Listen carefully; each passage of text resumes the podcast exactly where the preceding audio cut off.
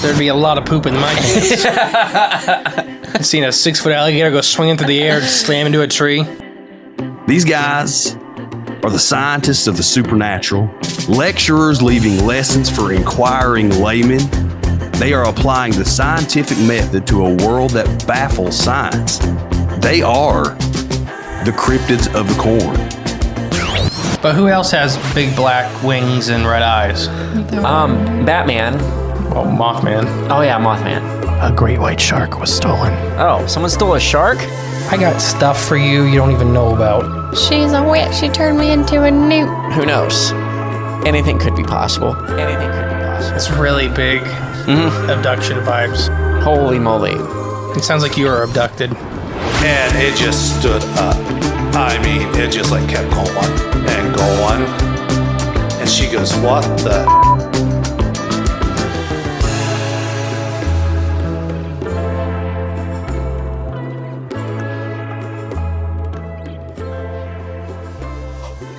Welcome back to Season four finale. Yeah, I've almost said season five a lot. I about did too. Season four finale. Are you excited? Of Cryptids of the Corn podcast. Oh, yeah, I am the great and powerful and energetic mystery. You sound like knockoff Macho Man Randy Savage You say that mystery. all the time, but everybody at home says I sound like different people. I just hear that. I think it was the oh yeah. Uh, I'm Jay Clone 37. Woo! Are you excited? Oh. Season four finale, Pumped. the big one. We're here. Every time, I don't know what we're going to do for season five finale because they keep getting bigger, Yeah. and it's killing me. Slowly, everything is slowly but surely. This has been like four weeks of research, and I still feel like I'm leaving a lot off the table. We'll let the audience decide. Almost 200 pages. That's a lot. Yeah, you're telling me. And, and I, have, well, I have to be here for all of it. Yeah. Oh, no. All right. So bef- I, am getting excited. I'm getting excited. I'm getting excited. It's finally here. It's finally here. I, I love season finales. I love the I love the season openers too. To me, they're always special They're fun. because they it's I we I don't know when we how we kind of started doing that, but it just is something that you know means a lot to me to do Okay. these heavy hitters uh, and do them like thoroughly and talk about all this stuff. But I have a little bit of front of house stuff since we're going to be doing this for so many episodes. I just want to get some stuff out before because you're going to be hearing this for like a month. It's a multi part season finale. It always is. Uh, but what is the topic? I'll let you introduce it. Ooh, uh, specifically, Yes, we are going to cover the Uinta Basin. yes, yes, yes, yes. And as far as a dyslexic person, Okay. this area sucks Oh, okay. because Uinta is spelled like like unit uh, Yeah. but it's not spelled like the Utes or Utah or the Uthal tribe, like the Uthal region. Uthal? Yeah, there's a lot of weird like UTH Oh, things. Okay. here that are all spelled different. Interesting. So for research, it was fun. And there's probably a meaning behind that all Yeah, it, it's yeah, to make research hard. Yes, there you go. Uh, season finale. So we just want to take a second, guys, and tell all of you thank you. Yep. The countless support, the love we get from you guys. It means the world to us to get this far into podcasting. Yeah. I mean, to be nationally ranked, internationally ranked, It's weird. to have so much love, it's just it means the world. I just wanted to take a second before we really get into this and just say thank you It's good to acknowledge that. So yes, thank you everybody. because we wouldn't have anything without you guys. That's that's true. Speaking of which, we just hit a milestone. Ooh.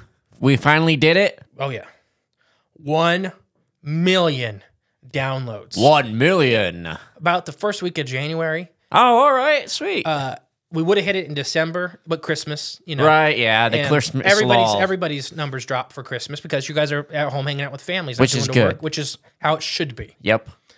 Uh, like I said, so at the beginning of season five, you'll hear the new intro and outro. So this series will be the last time you hear the old intro and outro. All right. Uh, we try to do them every. Uh, I think our goal is every two seasons we'll update them because there's just funny clips and stuff like that.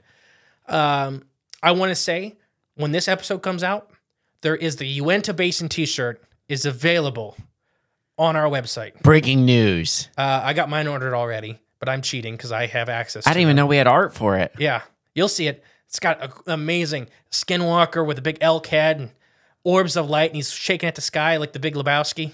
Oh wow. Hey, I'm wearing a Big Lebowski shirt under this one.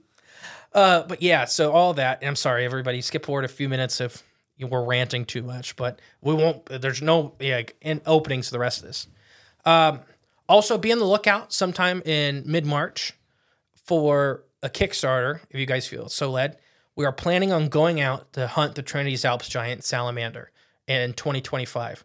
We have some DNA labs that are backing us. We have some state herpetologists that are coming with us, which are people that study amphibians for a living yep. and we got some amazing underwater photographers that are coming with us. And what did you just buy? Oh, oh. I'm glad you mentioned that because I still have to make a payment on it. Uh, an underwater rover. A very Drone. high end Yes. underwater camera drone.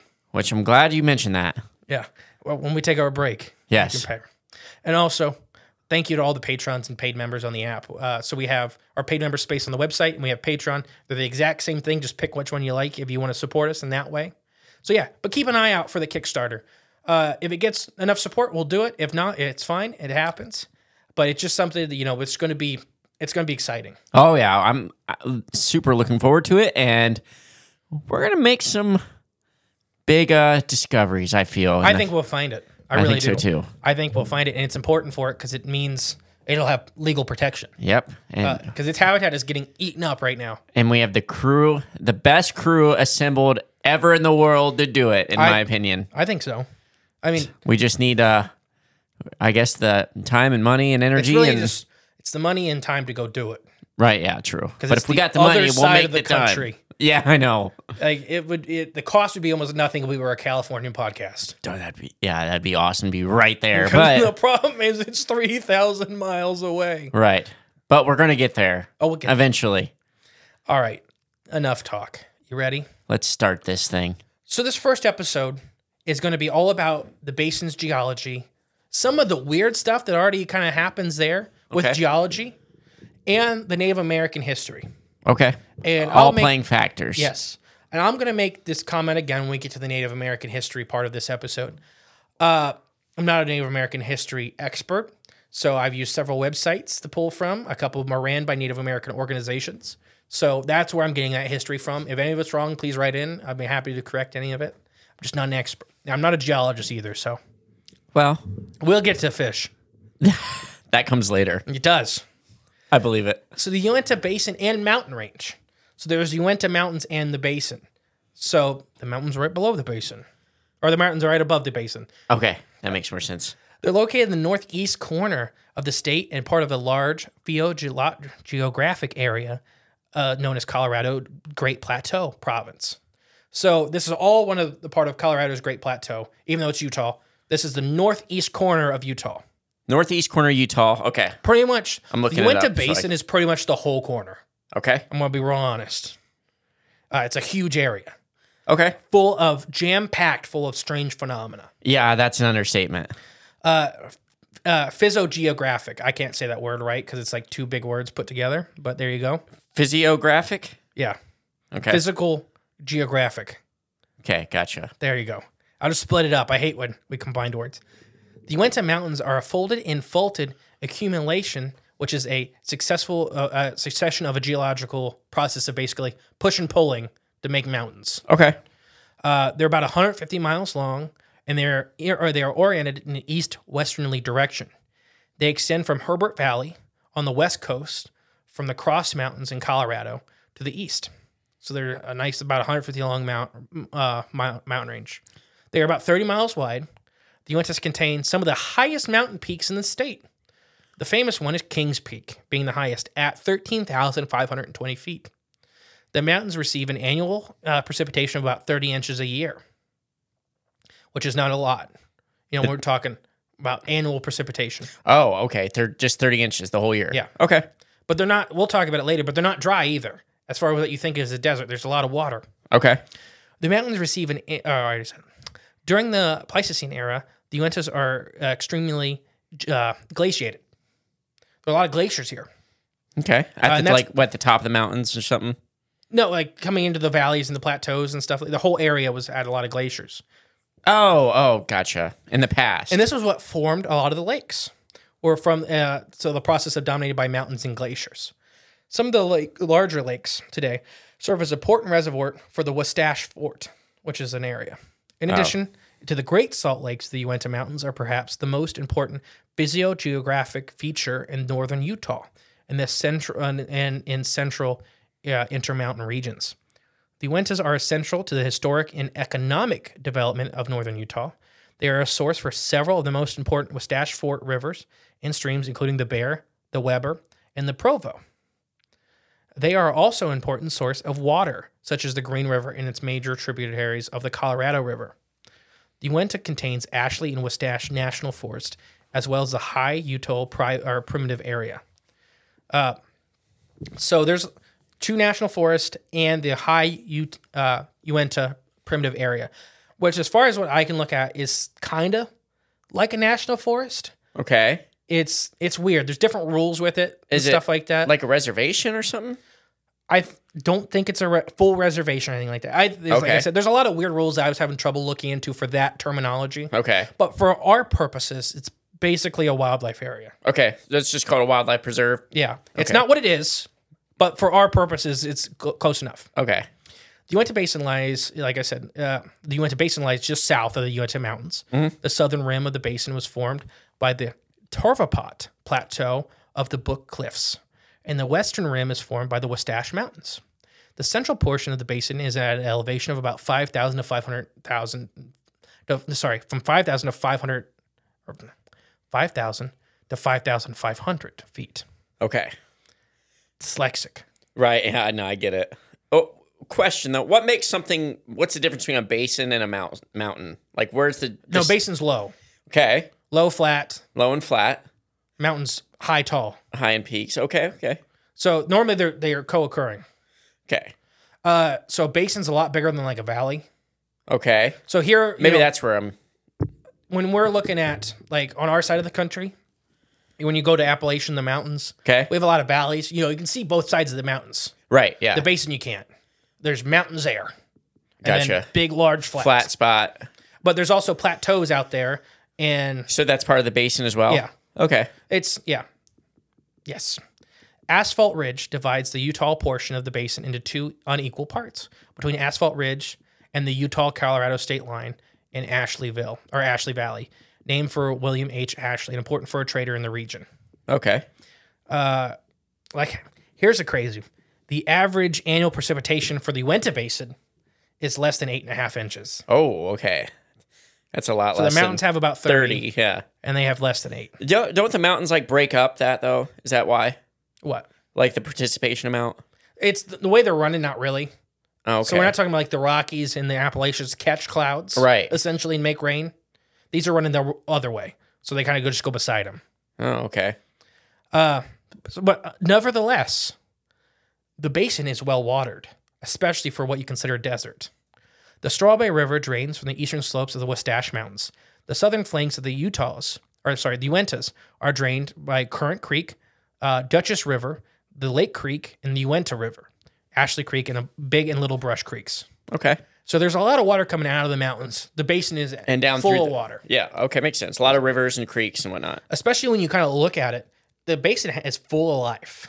There are parts that are sure there's. It's called scrub desert, Okay. so full of br- brush and bushes and stuff like that. Typical stuff you think yeah, of when but desert. it's not. It's definitely people have this image that deserts are dead, right. Yeah. and they're actually full of life, just very hardy life. Yeah. We would not do well in the desert. Uh, the, a lot of the Native Americans did extremely well. Right. That- If you know how to survive in it, Yeah. you're good. Any questions so far?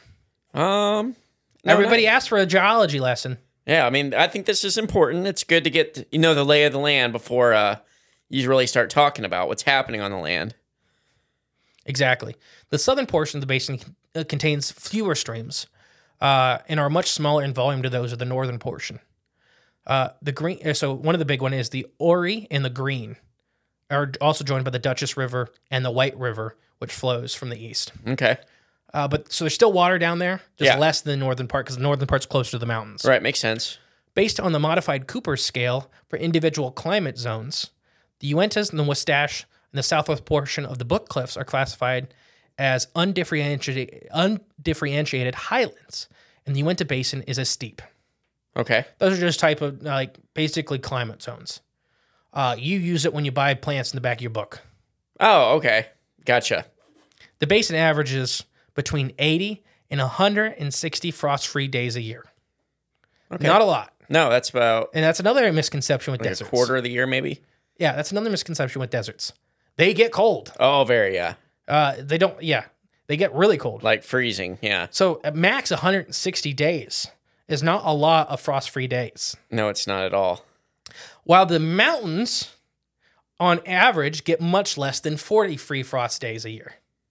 Oh, so it's even worse there. They get about a month in the mountains of no frost. wow. Okay. The mountains are cold Yeah. and full of life. Wonder if they have any cloud berries there. I always wanted to try them. Maybe. The Uinta Basin and mountains possess an abundance of prehistoric remnants as well. The southern district of the Jensen on, yeah, isn't that weird? On the Green River, it's famous for dinosaur quarries. Ooh. The area was first discovered in 1909 by geologist Earl Douglas uh, from the from the Carnegie the Carnegie Museum. Okay. During the next several years, Douglas and other excavators hauled and asked or for the Eastern Museum's tons and tons of dinosaur fossils from the Morris Foundation of the Upper Jurassic Age. In 1915, President Woodrow Wilson set aside 80 acres as a national monument. Uh, intensive study and work continues on the Dinosaur National Monument, nine miles north of Jensen, and thousands of visitors each year. Uh, if we ever get out west, I'd like to visit it because it's kind of, as far as the dinosaur quarries go, Yeah. it's one that's not talked about a lot. It's a dinosaur tourist trap. Because there's like a the Hell Creek Formation is definitely the most famous in the U.S. Okay. up in the Dakotas Oh yeah, for sure. uh, by a by a mile. but this is one that's still decently famous. Woodrow Wilson saw it as a national monument to preserve. That's it means it's significant. Yeah, and it's Upper Jurassic, so that's there's a lot of cool stuff in the Jurassic. And at least so, we're going to talk about Paleo Indian cultures. Uh, there's at least two sites in the area, from twelve thousand years ago to eighty five hundred years ago. Okay. They've been located in the Uinta Basin.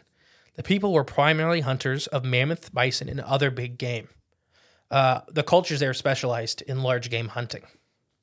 During the Archaic period, which is 8,500 to 2,500 uh, years ago, the basin was occupied by the Plateau Archaic people. Uh, people are gatherers as well as hunters. Most recently, people identified in the Fremont culture have occupied the basin. And Okay. that's their words, not mine. Native Americans don't occupy, they live there. Oh, gotcha. Like, you know what I mean? You're right. Yeah. Uh, the f- sorry, the Azuian culture and the people from the Fremont culture lived in semi-subterranean shelters called kives or kivas. You are right though. Like the way they wrote that. Yeah, they occupied this land. Uh, They- no, they- no, they. They lived there. That's where they. That's yeah. That's where they lived their whole lives. They were dependent primarily upon corn agriculture and hunting of smaller game and fish. Uh, so those are a lot of the ancient Native American cultures that lived there. We're going to go a lot into the history of the the modern-ish ones that live there, Okay. the Navajo and the Utes. Th- yes, the ones we're more used to hearing about. Yeah. Yeah, definitely, especially when we start talking about the paranormal and the ufological events that are happening in the Uinta Basin. Those are the guys that are, we're going to talk about. Culture or any questions so far? Um, no, it's it's pretty uh straightforward so far. Learning a lot about this basin. Just some extra history. Uh, the French, oh, sorry, Father Escament was an expedition visited the Uinta Basin in September of 1776. Uh, then there- again, there was a French Canadian trapper from 1822 to 1840. Uh, yeah, basic, and that's uh, actually s- who some of the stuff was named after. Oh, The Spanish trails are made their their fortunes by trapping many of the beaver and trading with the uh, the Ute, the Uinta tribes. The Northern Utes uh, Indian Reservation was established in 1861 by pres- uh, President. The United States opened the reservation for homesteading by non-Native Americans in 1905. oh boy. So not good. Yeah. Uh, here in a little bit, you'll hear a lot of the Native Americans, as we know very well, pretty much always get the short end of the stick, Yeah, you think and they were kind of pitted against each other. for a reason. Uh, Oh yeah, because it's just then the U.S. government could come in and kill whoever was left. exactly. Yeah, I don't like that wording. Oh, here's homesteading land for all you non-Native Americans It's the reservation Yeah. that they made, a, cou- you know, a couple decades before. for them. Yeah. Now the only people who can live here are not you people. Man, it's like, yeah, the Native Americans made that land pretty nice. All right, let's move in. Yeah. It's ours them, now. Let them clear the scrub land. Gosh, it's so awful. Ah, I had to take a drink. What's your thoughts so far? Uh, I mean, it's the, a lot of uh, the waters and, and rivers and creeks running through is interesting. It's, to it's me. weird. There's a lot of water, Yeah. a lot of wildlife. Uh, it's actually a pretty productive area. right. Yeah. Uh, just some modern history. The local economy, uh, once based on agriculture and mining, has diversified. Uh, energy extraction and tourism are now mo- uh, the major industries. In order to move oil out of the region, a new railroad was proposed and construction in the basin. In addition, the, U- uh, the Utah State University operates branch campus at Vernal and Roosevelt, extending educational opportunities in the previous undiverse or un- underserved region of Utah. Uh, so Roosevelt and Vernal are high hitters, and when we start talking about stuff, when we get to UFOs and stuff like that, I'm going to say those names a lot. Okay. Any questions? No, no. I'm just keep, going. Yeah, just keep, let's power through this So educational episode. uh, people had a lot of questions about the geology of this, and I'm going into that a little more. If it gets too much, you just let me know Okay. because I didn't know how much people wanted. Well, if I have questions, I'll When I just, asked, that's what everybody said was geology. Uh, the Uinta Basin was formed from geological subterranean basins and are the source of commercial oil and gas production. Right now, there's not a whole lot of oil and gas being pulled out of there. yeah, I wonder why. I yeah, there's there's several reasons. Uh, there's also a separation of the Pleistocene basin by the Douglas Creek Arch. Uh, both basins are formed during the Lidiment Oligarchy, which is just a geological time frame. I was just Uh, saying, There's a lot of, I mean, there's a lot. don't know what this means. But no, it's just, there's a lot of, there's everything from Cretaceous stuff here, the Green River Formation, Jurassic. Uh, so you get everything from T, you know, there's a lot of dinosaur times preserved here. Yes. Was this area uh, under the? It wasn't under the glacier, right? Uh, The glaciers- basin was, Basin the was. mountains weren't. Okay.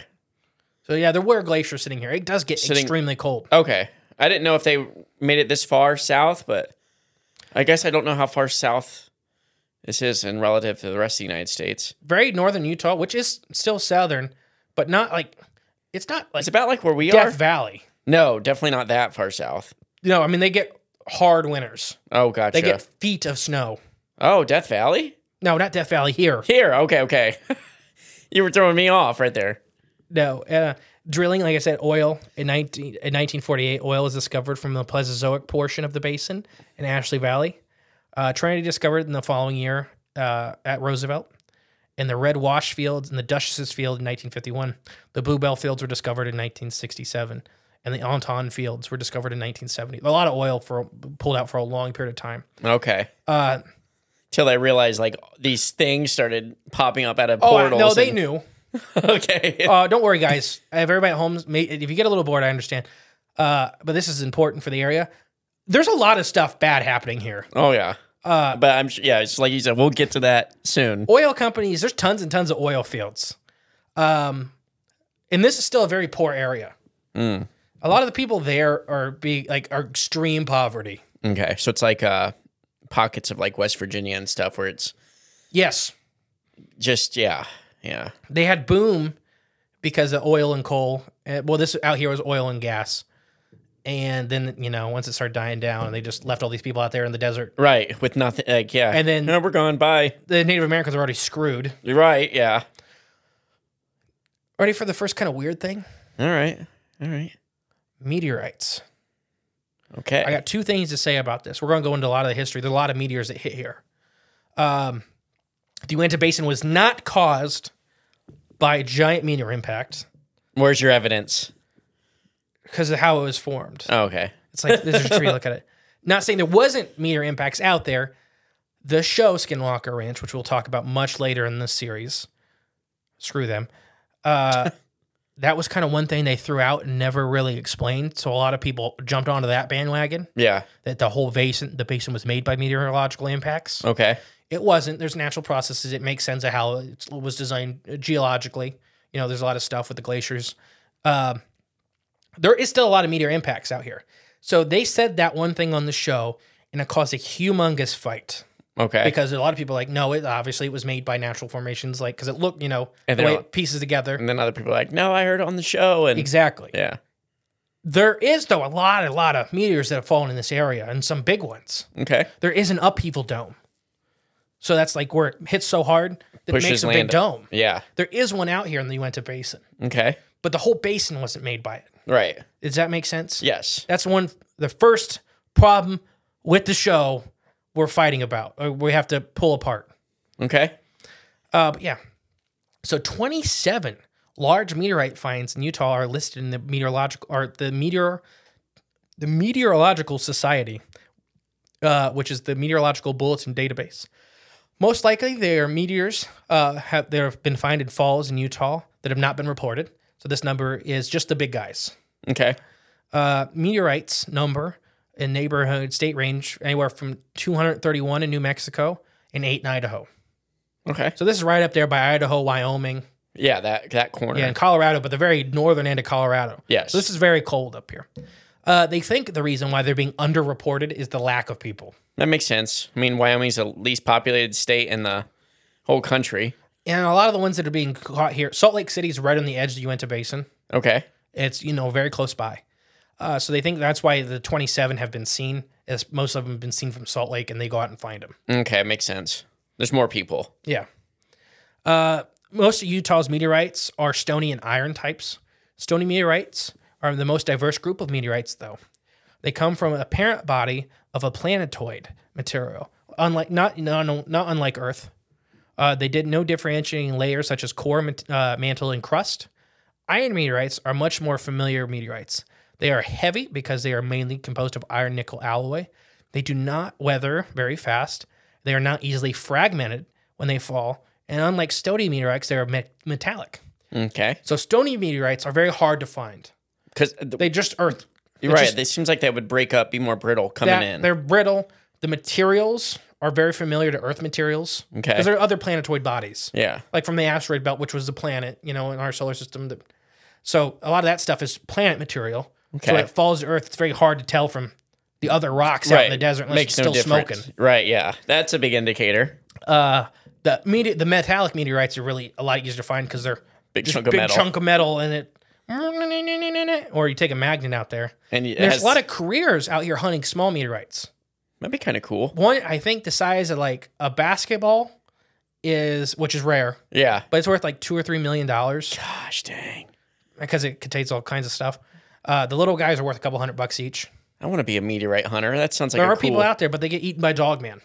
Oh well, yeah. I don't want It's that. a it's a part. high risk career. Yeah. It's like those Alaskan crab fishermen. yeah. Uh, so sorry, where was I? Iron meteorites are much familiar. They are heavy. They don't break apart. Uh, iron meteorites come from core material of in, indifferential bodies. So five iron meteorites have been found in the, uh, the Utah. The iron meteorites that are found near Delta, Utah, are classified as the ninth heaviest meteorite ever found in the USA. wow. It was the big one, and it was the upheaval dome. The ninth heaviest, huh? Yeah, I'll try to remember to post a picture on Facebook on the day it comes out Wednesday.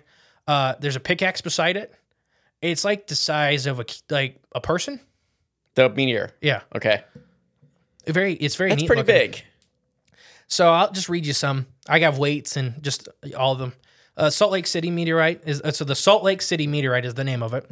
It was a stony type. It fell in 1869. Oh. Ooh, weighed about two pounds. It was found between Salt Lake City and Echo in Summit County. That's the one that was the ninth heaviest? No, no, no. I was going to say two pounds. No, I'm just reading through the meteorites that have been found out there. Gotcha. Okay. The Duchess meteorite, which is the heart of the Uinta Basin, was an iron type meteorite and it was 50 pounds. Ooh. It's found uh, 31 miles northwest of Duchess on Mount Tabby in Dutchess County. The Selenium meteorite was an iron type, 1908. Uh, it was about half a pound. It was a, a very weathered mass in a ball of metallic core material found in the Porvett Mountains in Sevier County. Uh, but yeah, there's a bunch of them. I'll see. There's some heavy ones. The Othora meteorite was an iron one in 1932, 48 pounds. Dang. Uh, south, it was found on the, the beaches of Moon Lake in Dutchess County. Ooh. This is, I kind of want to go to this place just for the names. It just sounds inviting. And it's not. Believe me. But I have a Duchess, whole episode in the season finale. This is not a good place to be. Duchess Creek, Moon Lake. It just uh, Here's one for you. The Drum Mountain meteorite was an iron meteorite, weighed 1,100 pounds. At the time, it was the ninth heaviest in the U.S. found on the basalt in um, Madrid County or Millard County. I'm sorry. eleven hundred pounds. Yeah, That's And it's insane. the size of a person. Yeah. So that just tell you how dense it is. That's the upheaval dome guy. My he gosh. smacked hard. That's big. That's a big piece of- 1944. What else was falling out of the sky in 1944? Nazis and UFOs. Yeah, yeah, Foo Fighters. Yeah, I'm just skipping around, but they they happen fairly regularly. Uh, sometimes every year, uh, where big ones are found, and sometimes they go decades without being seen. Don't you think it's kind of odd though that meteors are just happen to be landing in this one space? They fall all over the country, Right. Yeah. uh, but no, it's it's definitely odd. That a bunch of larger meteorites. Right. Just drawn to this air, one area. I wonder why. It is odd. That may be an episode five question. so, if you're listening right now, make a mental note for the future of that point right there. So I have there's several impact craters in this area. There's the upheaval dome, which is uh, in Canyonlands National Parks, which is just a little bit south of the Uinta Basin. Okay. Uh, there's the Beaver the Beaverhead crater, which is Montana, Idaho, north of the Uinta Basin.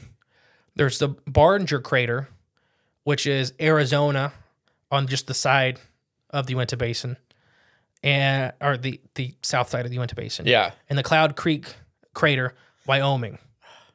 Known for only its drilling records. They never found the meteorite, Okay. uh, but a big hole. Okay. Big ol' hole. Alaskan bullworm. There you go. Uh, yeah, but so th- there's this small area, relatively speaking, that has several extremely large impact craters, but the Uinta Basin as a whole has one. Yeah. uh, which is what the biggest one on the list. The upheaval dome is the biggest, and it has tons of large meteorites. By large, I mean you know bigger than a baseball, Yeah. because technically, I think it's like eleven thousand meteorites hit the Earth a year that actually make it to surface level, something like that. Uh, but most of them are like the size of rice and stuff. You know, by the time they Right. get to Earth, And because you know mostly everything burns up in the atmosphere, right? yeah. Or fragments. Yeah. Okay. Okay. Any questions about that? Meteorites. Um, and it, yeah, it poses questions, but I don't, I don't think we have answers yet. So there's uh, not with the Uinta. There obviously there's tons of UFO sightings that co-occur Okay. Mm-hmm. with these. Some of them probably are the meteorite itself. Others are days or weeks after, but it's continuous. okay, And when we get to UFOs, we'll get there. Uh, there's just a lot of paranormal stuff associated with meteors hitting the ground, whether it's Hmm. them activating something in the ground from the impact yeah, their own makeup causing stuff to happen or just the sheer you know energy transfer 'Cause there's a lot of energy transfer from it smack on the earth right, yeah, I'd say so. Hmm, that could trigger something, yeah so i'm just saying i don't know what is causing that right? but there is a lot of paranormal activity that gets sparked up from meteor impact I mean, it could, yeah, just hit the ground so hard, create a energy vortex and merge dimensions, and that's where Mothman comes from. you ever seen that video here's our first big side tangent uh, for the season finale you ever seen that video of if a sewing needle was going light speed and hit the earth what would happen I don't think so. It is crazy. I highly suggest you look it up because it just shows you how speed is a much bigger factor than mass. Yes, you ever seen the video of the guy, the assassin, like these Japanese assassins that could take a sewing needle and literally throw it through a pane of glass? Yes. It's insane. So this needle would like turn the earth inside out because it didn't even give the crust a chance to break. It just kind of pulled it through Oh, because it was hitting so hard and so fast. a needle? At light speed, though, Yeah, we're but talking still. it's the fastest. It's, as far as we know, the fastest moving thing right, in the universe. right, right, right. We're you know we're talking r- stupid fast. A needle can cause that much damage. Yeah, it's like I said, it's not about the mass, Right, right. about the speed. Anyways. You know, I guess if a guy can throw it through a pane of glass, let's talk about the weirdest part of geology in the Uinta Basin. So, magnetic anomalies yes, and gravitational anomalies. very odd here. Let's I want to explain the difference real fast. Okay, good idea. Gravitational anomalies are much more common than magnetic anomalies in Earth as a whole. You done yawning? That's just a lot of information to. Uh-huh. I'm listening. so gravitational anomalies are, are much more common in Earth as a whole than magnetic anomalies Okay. without cause. Like magnetic anomalies, when you're around a bunch of magnets or iron or something like that, you Well, that makes sense. Yeah. Gravitational is literally the pull of the Earth that can be affected by void spaces or liquid below, or several other things. Those are the two common ones. Uh, they're often used. Gravitational anomalies are often used to find oil deposits. Oh, really? Yeah, because there's a big cavity missing, so the Earth has essentially less mass. I didn't know that. So it's a slight di- like dip in the pool. there. right. Yeah. So they'll use that to find oil deposits. Wow. Okay. Magnetic anomalies are a much broader category to where it can cause the compass to spin. It's literally a- Right. a- a- a- an anomaly in the Earth's electromagnetic field to actual magnet pulling Hmm. or, d- or repelling. Is that what causes? You know, we're seeing where people are walking around looking for water, and they got the what are they called? The dowsing rods. There is some people claim that is what is the actual effect is Okay. gravitational anomalies are actually pulling the rods together. Oh, okay. Uh, we had a well dug by that Yeah. at the old house. I've It seen works. it works. Yeah. I just wonder why. I wonder. But in my opinion, also where, where we're at in Ohio, just dig a well. There's water all below us. Well, yeah. True. Yeah. Yeah. This is really the depth. But no, so I just before I go into that, I wanna I wanted to explain the differences because I've seen them lumped together or people misuse the term. And like I said, I'm not a geologist. These are the rough definitions of these terms, Right. uh, as far as you know, layman understanding. I think it is just important to know that there is a difference. There is a difference That because is I've the- seen them interchanged. Yeah. and they're definitely very different things. Uh, I had this so much trouble. We're going to talk about NASA Uh-oh. through the whole thing. NASA did a h- super huge magnetic and gravitational anomaly study in the Uinta Basin. Yes. The Uinta Basin. Just there, NASA has three labs out there that they don't list anywhere. which is odd, ain't it? I had to. you know, I this was pulling teeth to find this information. Yeah. The only reason we know about the gravitational and magnetic anomalies sur- survey they did is because they left and accidentally they left a couple of their markers out there, Ah. which is they literally put a concrete slab in the dirt Yeah. with a metal disc on it That said that NASA. says NASA Gravitational Survey X year. oh my gosh. So They, pulled hundreds, if not thousands, of them out and forgot a couple. Okay. Just saying. They didn't uh, dot all their I's and cross all their T's on that one. And there's some more, either what you could call it pseudoscience or more paranormal studies with both of these Okay. types of things that can maybe cause paranormal activity. But let me, so I have the abstract of the study. As a result of gravitational magnetic survey of the Uinta Mountains and surrounding areas are presented and discussed, the relative of high Boyinger anomaly, which is gravitational, over the core of its range and low anomalies over the flanking basins Okay. are caused by what most likely is low density so, or sedimentary rock in the basin. A density map and the isotope map of the Trinity section of the construction of the gravitational data, which is the general agreement of known geology. So before I keep reading, I just want to cover that. Yeah. What they said basically is the basin itself has a high anomaly rate compared to the basin surrounding it. Okay. So it's- Already they've admitted that that's weird. They said it's because it must have low low density sedimentary rock in the basin. that's their explanation. Yes. Okay. And that may explain gravitational but not magnetic Okay. anomaly. This means free air anomaly, which is they have their their it's a plus 8 MGAL, which is their way of measuring it. Okay.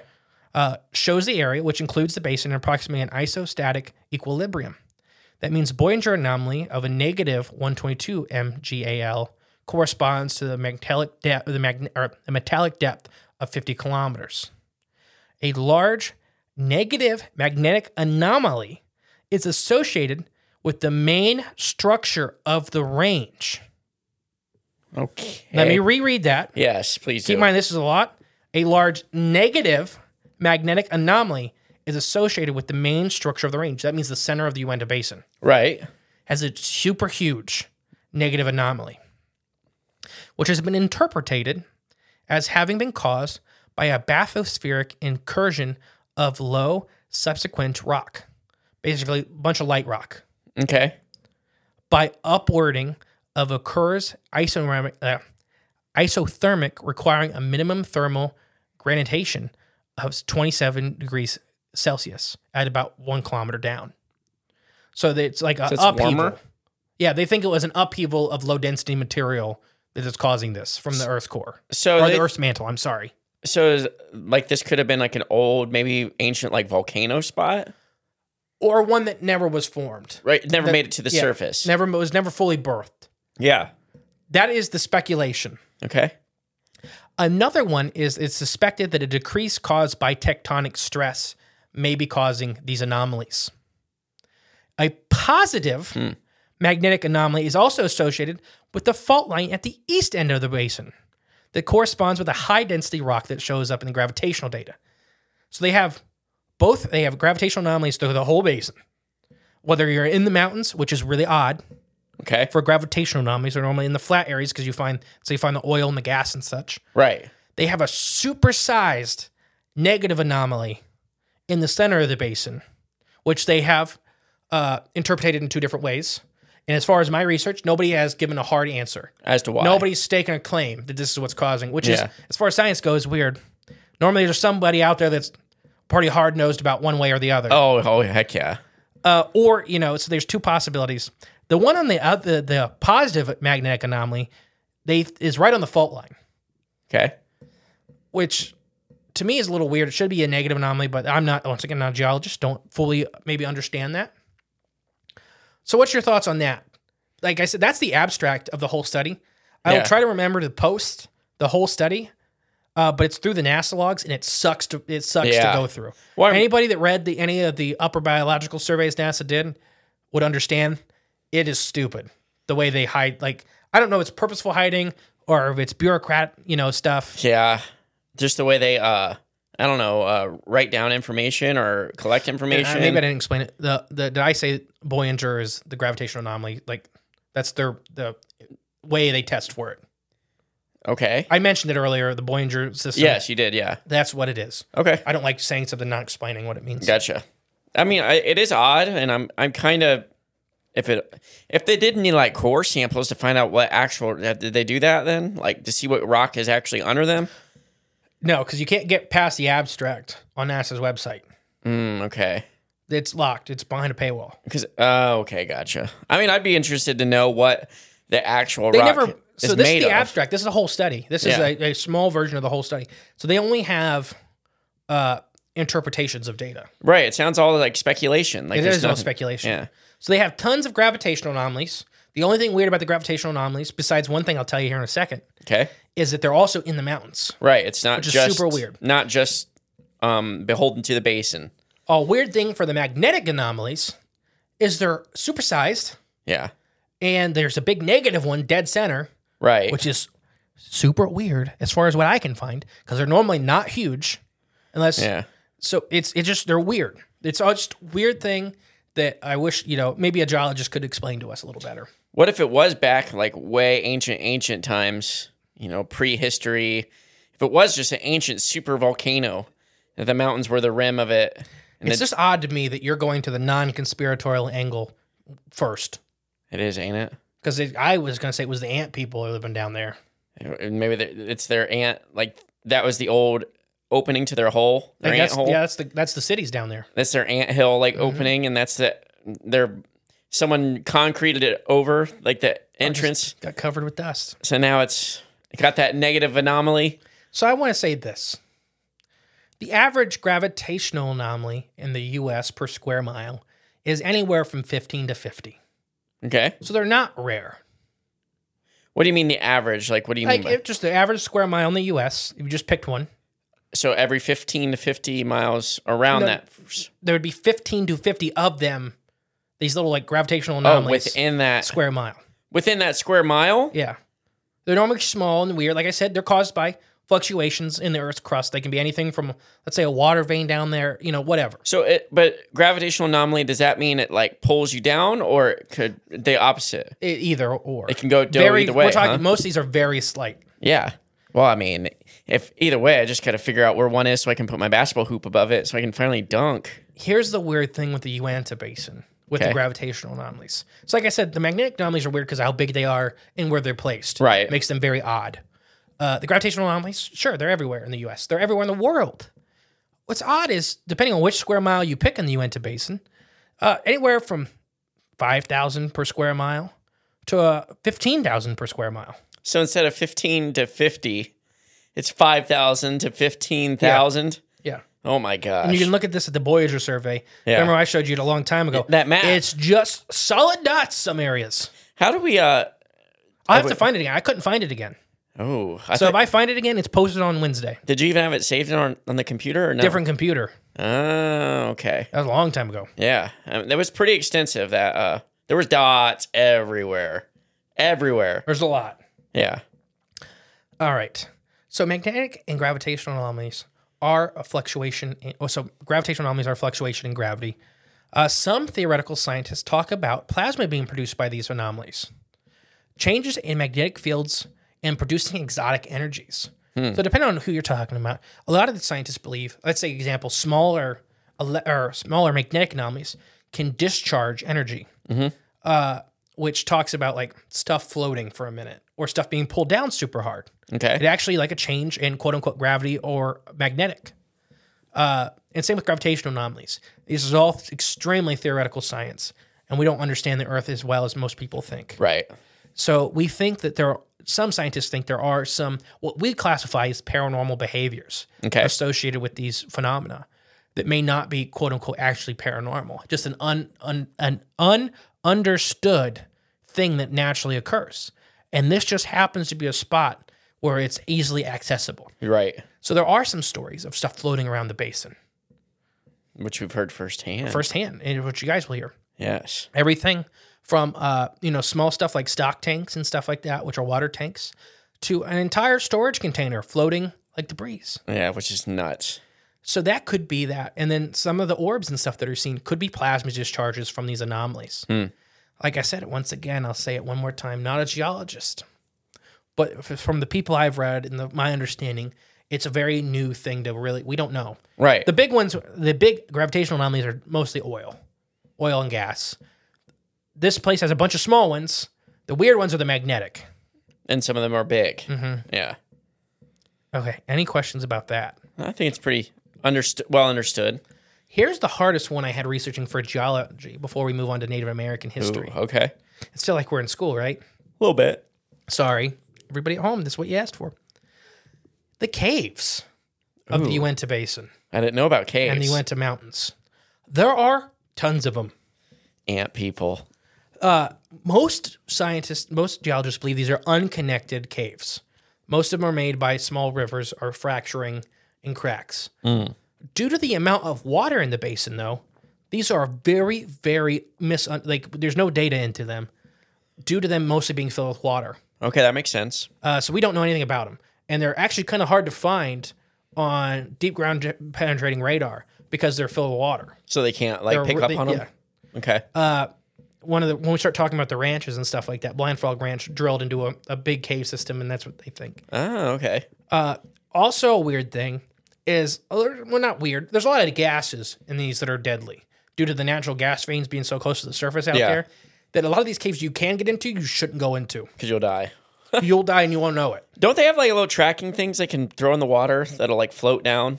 Yeah, it's getting to them. Uh, a lot of these are deep. A lot of these caves are deep. Right. And if you look at some of the cave maps, which there's not many, Yeah. there's a lot of these caves that are overlaying on top each other, which Mm. aren't connected. okay. yeah, so it's just odd. Just more odd geological factors out there. It's an odd s- space if that it's, hasn't already been established. Mm-hmm. All right, we're going to take our ad break before we get into Native American history. Ooh. You ready? Yeah. Are you sure? Yeah. Ad time. All right.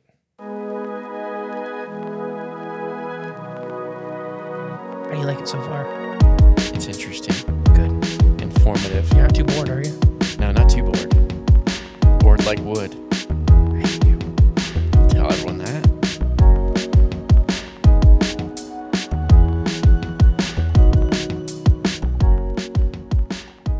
And we're back from that thrilling ad.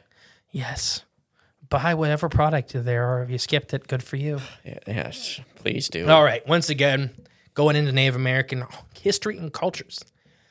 I'm not a Native American expert. This is from several websites. If anybody asks, I will give you the links.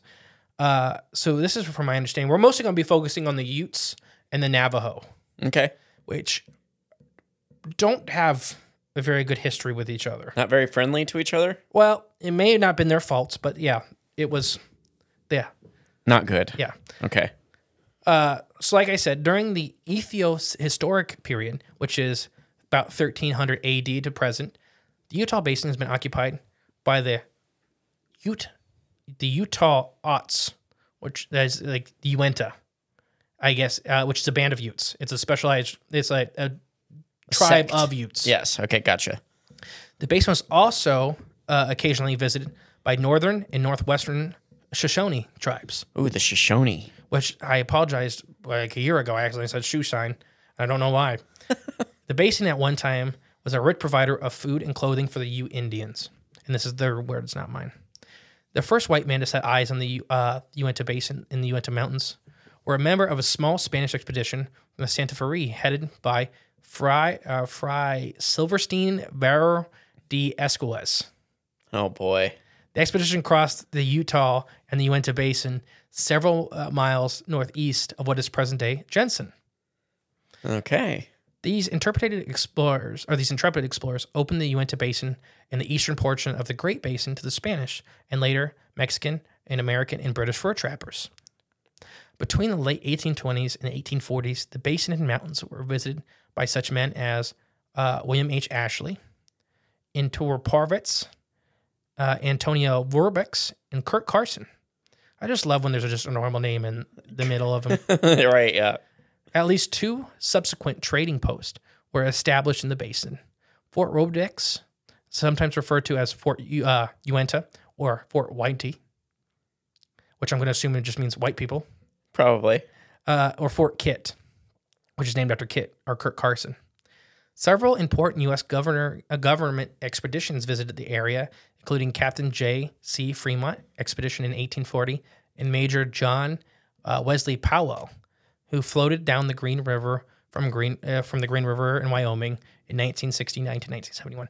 So there was already people living there. I want to make that Right. very clear. That name sounds familiar though. That last one. Uh, John Powell, yeah, John Wesley Powell. Yeah. Mm-hmm. I gotta look that up real quick.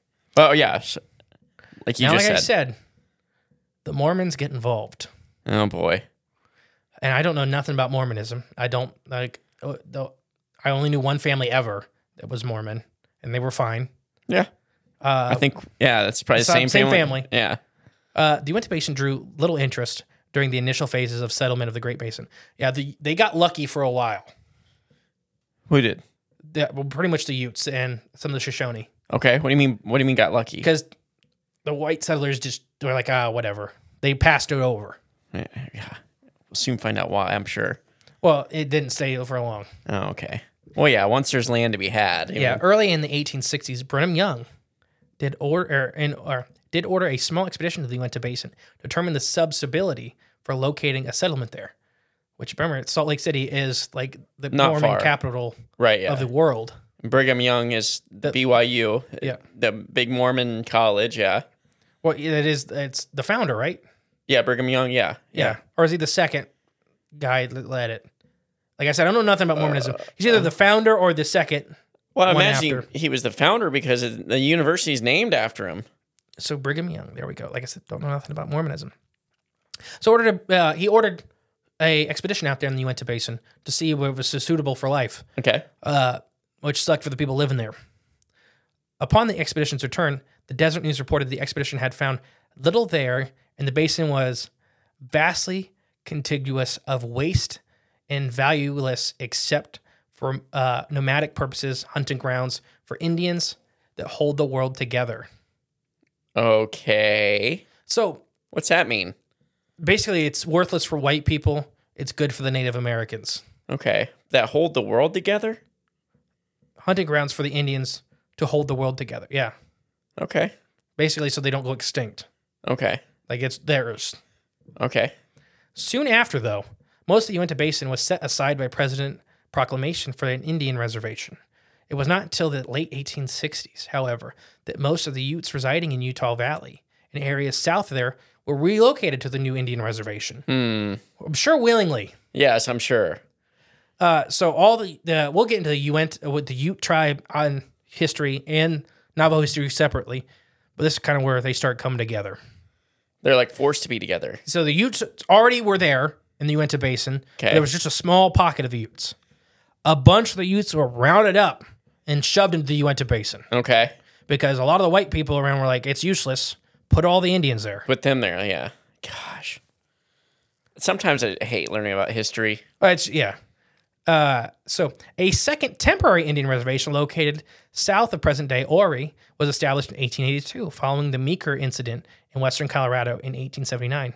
The two reservations encompassed about 3.5 million acres, much of which was semi-arid today uh, for the the Utes, the White River Utes, the Umber Cumbridge Utes occupy only a small fraction of their former reservation lands. Okay. They don't have much of what the 3.5 million acres that was set That aside. they used to. Yeah. Much smaller now. Yeah. However, the courts have granted the Utes greater legal jurisdiction over the land, which was once their original Indian reservation. Uh, they have fought back and got some of it back recently. Oh, all right. Unlike the other settlements in Utah, Ashley Valley was not called by Mormon. Uh, sorry. Unlike other settlements in Utah, Ashley Valley was not a called by Mormon leaders to be settled. Beginning in the early 1870s, Mormon ranchers and other whites from the Indian reservation or from around the Indian reservation began filtering into Ashley Valley, which first served as an excellent summer feeding grounds for the herds of cattle, which sucked for the Native Americans. That'll be said A lot. many more times. Because the problem is, is they're herding all their cattle there to feed on the ground that they're hunting on. Yeah. That's not good. Cows will win over deer and buffalo. Yeah. Oh, for sure. By 1880, there was a permanent population significantly large enough in Utah County to be established as a, uh legal territory. Okay. There was enough white people there to call it a place. Gotcha. Within a decade, uh, yeah. So glycinite and other asphalt materials were discovered in Utah County on the eastern edge of both the Indian reservations. Oh, so more resources what we need now. They're like, huh, Oh, well. you guys got this stuff. You, you use it for anything? No. How about you move out again? Yeah. National and local pressure soon mounted to have the two Indian reservations opened up for white development. Oh, boy. However, it was not until the passage of the Dewey's Act of 1887 where federal means were established for both Utah Basin Indian reservations to be opened. So eight- it took to 1887. The government held on to be like, no, it's their land till about a year and a half later. Yeah. Didn't take long. In 1898, following an effective campaign by national and local mining interest, the Upper Hinge, that's that's a weird word, Indian reservation was thrown open to miners and settlers. So more. Okay. The uh, Uinta reservation followed the next summer in 1905, after allotting 160 acres were made for each adult man who married an Indian. Less amounts were allotted to single males or women who uh, took in orphan children, Okay. the Native Americans. Yeah. Basically, if you married a Native American, you got extra land inside their land. So not only are they forcing them out, now they're breeding them out. Oh man, What? No. No. yeah, it sounds like it. You, you sounded Canadian right there. or something. No. no way. Oh wait, that was the other dude. In- Never mind. It gets so bad.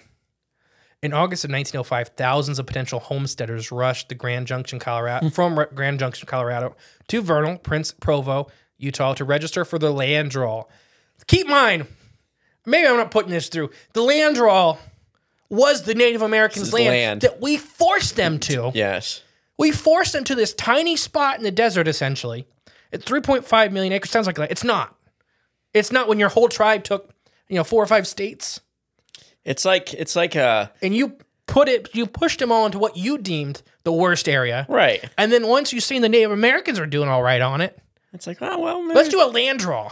It's like uh, it's like Native Americans had a fridge full of refrigerator full of food, and you just come in. You're like, well, Well, the, we see the thing is, we didn't see the fridge full of food until they accidentally cracked it open one time. Well, they And we realized it looked was in. full of. right. They seen the fridge and like, Oil? okay, well, we kind of want that. It's ours now, but you can have the little crisper drawer at the bottom, and then Then and we take that. Then we open the crisper drawer. Uh, well, we kind of want that too. So yeah, Only a fraction of registrars actually took up homesteading, and many of those eventually gave up on the efforts to secure cheap farmland. A sizable portion of the Strawberry Valley, which is in the middle of the Uinta Basin, was reserved for the reclamation process. So later on, they started giving back some land that they were like, whatever the white people didn't want, you can have Yeah, back. whatever probably these cursed demons are like on this land. You can have that part. And some land, uh, also some land located along the foothills and southern flanks of the Uintas were reserved for Indian grazing grounds. Okay. Oh yeah, they can have the part, you know, where that ball of lightning keeps forming and killing all of our cows. They can have that. Where everybody's dead, Yeah, basically. Yes. So the Uinta Basin was then subsequently uh, a frequent frequented by economic booms and burst cycles, booms and bust cycles. So they'd find something there. It's the same thing with the like the gold rush. Yeah. Do you know who made the most money off the gold rushes? Um The people selling mining equipment. Ah, That's yes. not even a joke. that makes sense though. So yeah, it was it had a lot of boom bust cycles. Uh, for the most part, this is contributed by, with the discovery and development of various natural resources, coupled by national and international economic conditions. The first of these cycles were a rush of the fur-bearing animals in the 1820s and 1840s. After they were all killed, they left. I thought you were about to say the rush of the fur bearing trout. No. Uh, the following next cycle was the glycemite and other asphalt materials, uh, and then that fell after they took them all. Yep. basically left big holes in the ground. And then commercial oil produced in production started in 1948, Through the seventies. which is not fully exploited until the 70s, which increased the price of crude oil. Yep. Then it turned uh, to several pivotal and public ventures to develop an inexpensive process of separating the oil, shale, and tar sands. Uh, they basically built the mining op- or the separating operations out there in the desert because the, the, all the chemicals in there sucked and were dangerous. Yeah. So let's build it where all these people that can't afford to leave live. Force them to stay there. Uh, yeah. Yeah. So, uh, cor- uh, also, the economic health of the Uinta Basin has fallen sharply of late. The development of water sources such as the Wistash Fort has been yet another economic uh, stimulus, but this too has been only temporary. There is little that remains of the Uinta Basin as far as economic flourishment. What does remain is a small population based of white and Native Americans, supposedly uh, bu- supported by a very fragile economy based on agriculture and from, if not very little, tourism. The Uinta Basin contains what remains of a shadow of the Wastash Mountains and the Wastash Fort. Okay. So yeah, uh, the next thing, it may be a little redundant, but I I pulled another article to explain why maybe the Utes and the Navajo don't care for each other very much. Okay. That modern day, I don't think it matters. I'm talking a little bit in history. All right.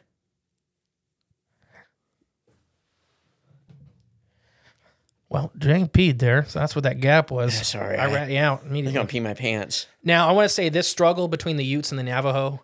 Uh, this is this website is Legends of North American Natives. Okay. Uh, it's the website. They are mostly ran, from what I can see, by Native Americans themselves. Which is good. So that's where I get this information from. Okay. So a big thing that we'll talk about in the next following episodes is this whole thing of on the path of the skinwalker. It said in the documentaries, it said on the TV show, it said in all the literature. I had so much trouble finding where that term comes from. Okay. And the skinwalker is a Navajo legend. So that's where the name comes from? Yes. Okay. Well, that's the white man translated version of the name. Okay, understood. but it's the Navajo legend. But the people that are interviewed talking about the skinwalker are almost all Utes. Okay, so there can be some. There's, well, we'll get there. Okay, So what I'm saying is the Navajo are- do not talk about the skinwalker. It's their legend. They believe talking about him brings them in. Uh, the Utes are terrified of the skinwalker because of this conflict we're going to talk about. okay, I just want to get that out there. It's very, it's just it's just a thing because I keep hearing people say in the path of skinwalker in the path, and I couldn't find it for the longest time, but finally found it. So the Indians or Native Americans uh, have been bo- or that around the ranch area, specifically Skinwalker Ranch, but the whole area says it's on the path of the Skinwalker, and for that reason they have been long forbidden to go anywhere near the property or the area. The Skinwalker is a malevolent shapeshifter wi- or shapeshifting witch of the Navajo people, and witch is a unisex term in their Witch. culture. you're talking which? Yeah. Okay, which i- it's yeah is a unisex term. It can be man, woman. Uh, actually, most skinwalkers seem to be male, Okay. which is what the U uh, the Ute people have taken extremely seriously. So Southern Ute in, uh, Native Americans in 1904, but before the Utes moved to the reservation, they were extremely fierce and war pe- uh, warlike people that were primarily living in Utah, Colorado, and New Mexico. Okay. uh, you know, we've talked about some tribes were much more, you know, heavily in war and some were not. Right. At one time, the Ute and the Navajo fought together against their common enemies. However, when the Utes first acquired horses from the Spanish, it didn't go good for the Utes. When Or, they- so the, the, when the Utes first acquired horses from the Spanish, it didn't go good for the Navajos. Navajo. Okay, that makes more sense. Oh, They began abducting tons of Navajo people, mostly targeting women and children, to be sold into the slave market in New Mexico to the Spanish. oh, jeez. Okay. So later during the Civil War, some Utes band together at Kurt Carson in a military campaign against the Navajo people. This ended with the Navajo being expelled from their lands and forced to march to the reservation in Fort Summers, New Mexico, called the Long Walk of the Navajo. This is a horrible time in Navajo history for most of the Navajo people. Even if they weren't, either their ancestors weren't a part of the walk, if they were other tribes, yeah. Yeah. Navajo, it is still a horrendous thing that happened to the Navajo. And the Utes uh, were a part of it. So the Spanish gave the Utes horses. Horses and guns. And then the horses went and abducted Navajo. And then, No, the Utes went, not the horses. or well, the Utes on the horses. Went and abducted With the horses. m- a bunch of the Navajo You're to be right. sold into the slave trade in the Spanish. And then they forced the Navajo to out, They- off their then land. during the Civil War, they fought uh, against the Navajo to force them off their land and onto a very tiny reservation. so the Navajo got screwed. yeah, Bad, the Utes royally. get screwed later, Yeah, but, but the Navajo got screwed by the Utes. okay, all right. Just making but sure I that's understood how it. that. Yes. All But right. Once again, this is their website. If it's wrong, somebody email me nicely and I'll fix it. Though the tribe was uh, allowed to return later to their homelands in Fort Connors uh, area several years later, the Utes believe the Navajo cursed the Ute tribe for their previous transgressions. Afterwards, the Skinwalker began to plague or the plague the Ute people. So they do this several bad things to the Navajo, and immediately the Utes after feel consequences Okay.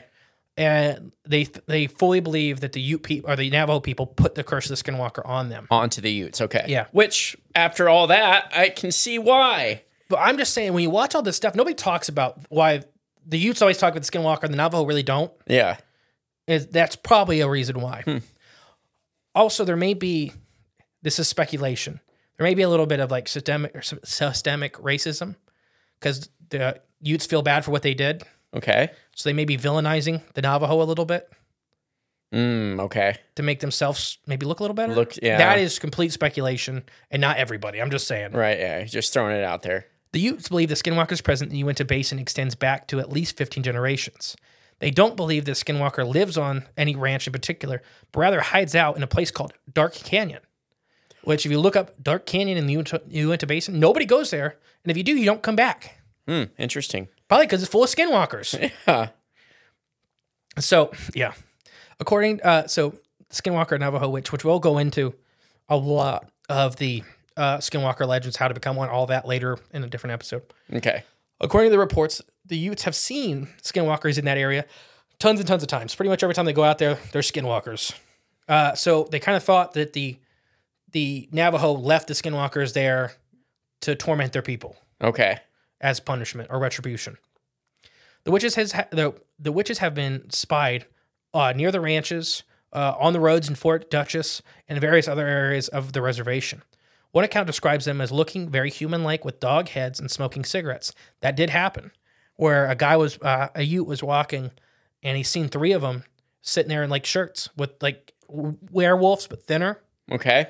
and they were smoking cigarettes. And they looked at him like they were screwing with him, Hmm. and it freaked him out, obviously. Well, yeah. Another description is a large, black, hairy human figure that moves very fast on two legs. They're also described as having unusually large, coal red eyes. Others Hmm. have said that they have been uh, that they've taken pictures of very strange track, which our skinwalkers are said to leave. Right. Which you'll hear later in one Yes. of these episodes. That, and this is in From a special Yeah. guest. so I just had to put that out there is because I thought it was weird doing research. I could find tons of of Utes talking about Mm-hmm. skinwalkers.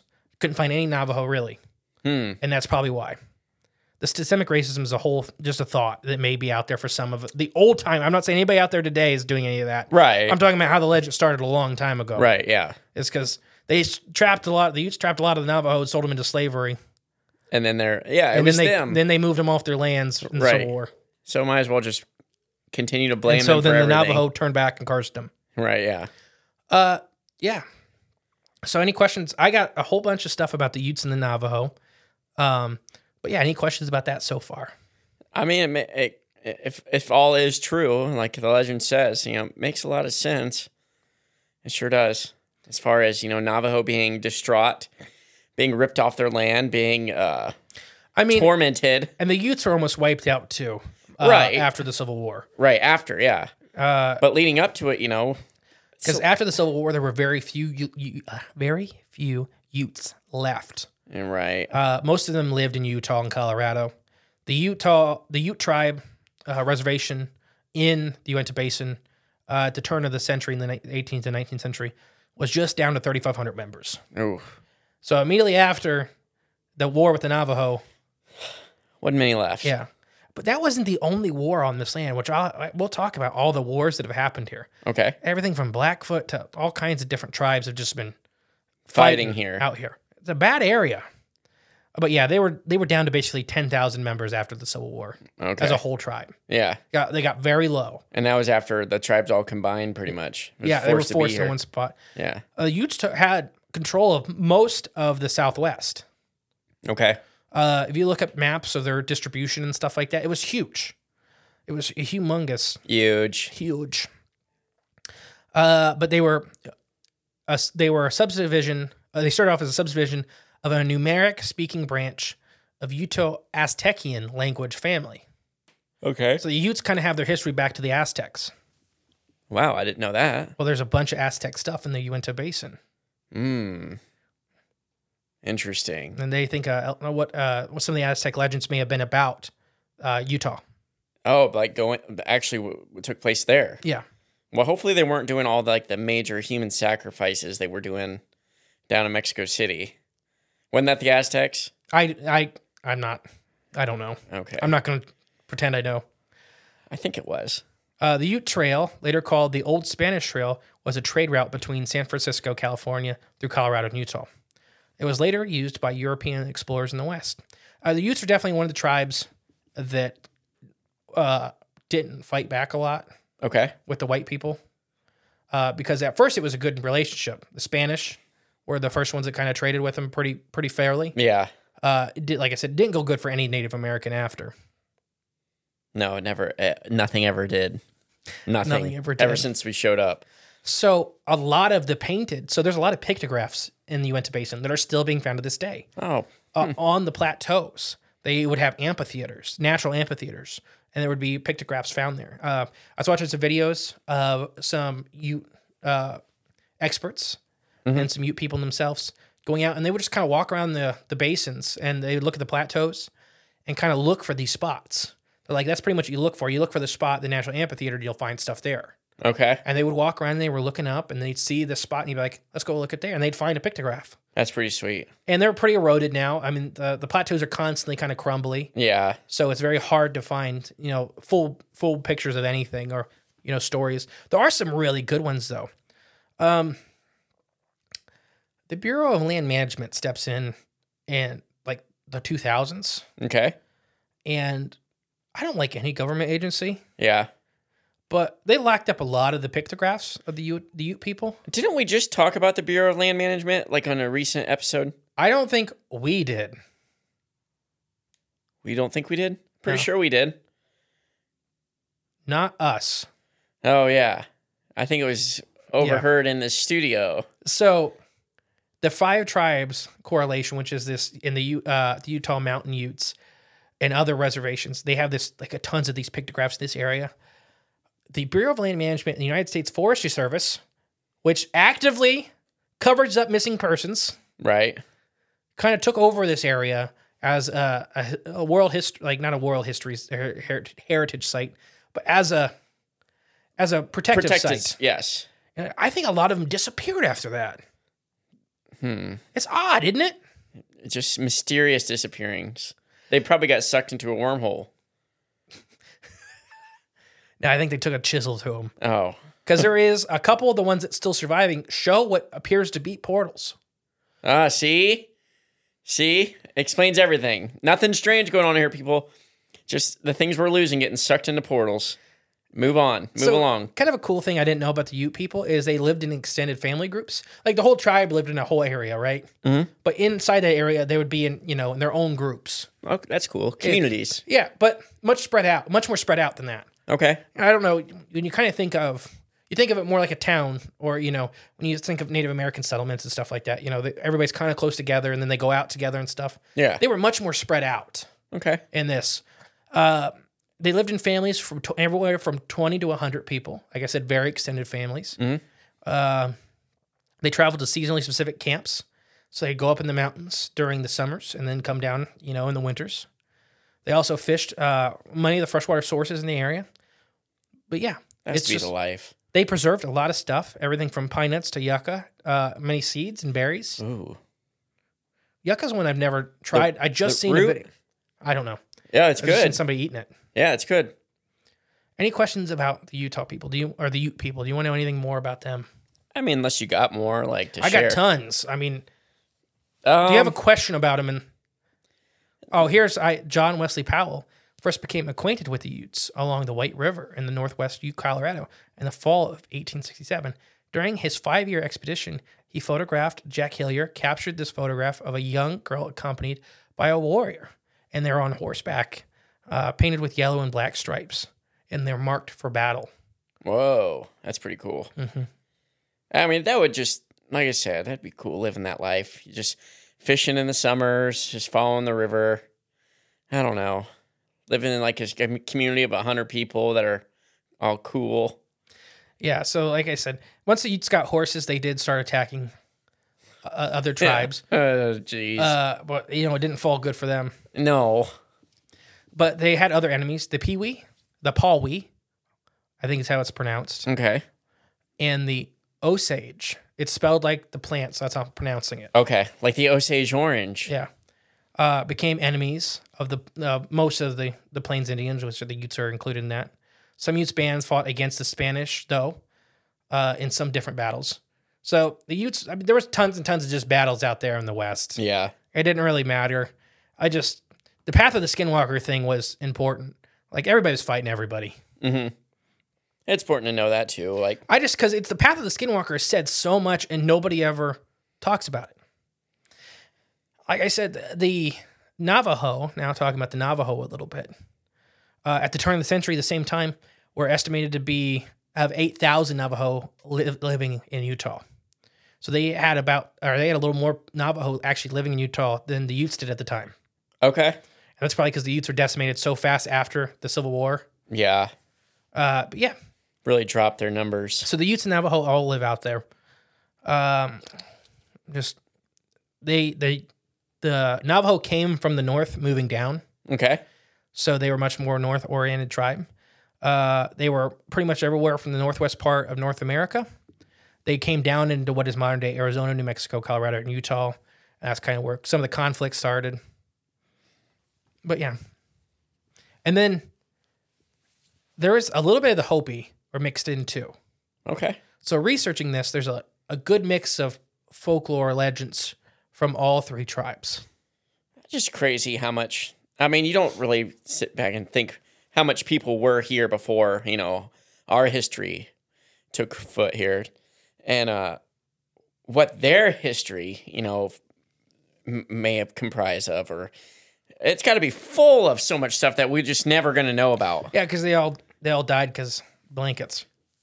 well Oh, yeah that's one of it and then we probably pitted them against each other you know And that's and- maybe I didn't explain that right with that. Yeah, it was definitely a pit against each other. yeah The U.S. government knew what they were doing. absolutely Like, yeah, help us get rid of these Navajo, and then they got rid of the Utes. Yeah, exactly. Like here you go. Here's a little bit of this. But yeah, like like I said, you said they they knew what they were doing. So let's talk about some wars.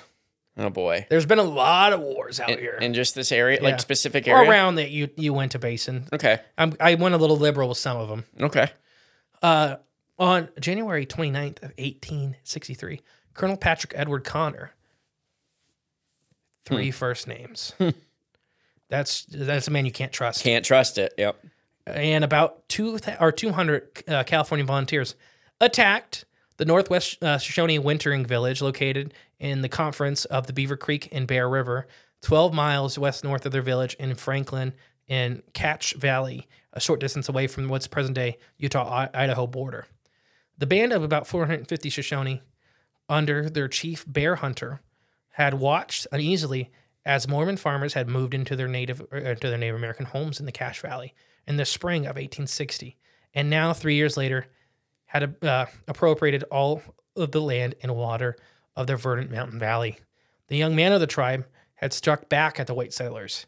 This prompted this is that's not good. No. Yeah. You know, the tribes that survived are the ones that just went with it. Right. Well, survive longer. So survived longer. Yeah. longer.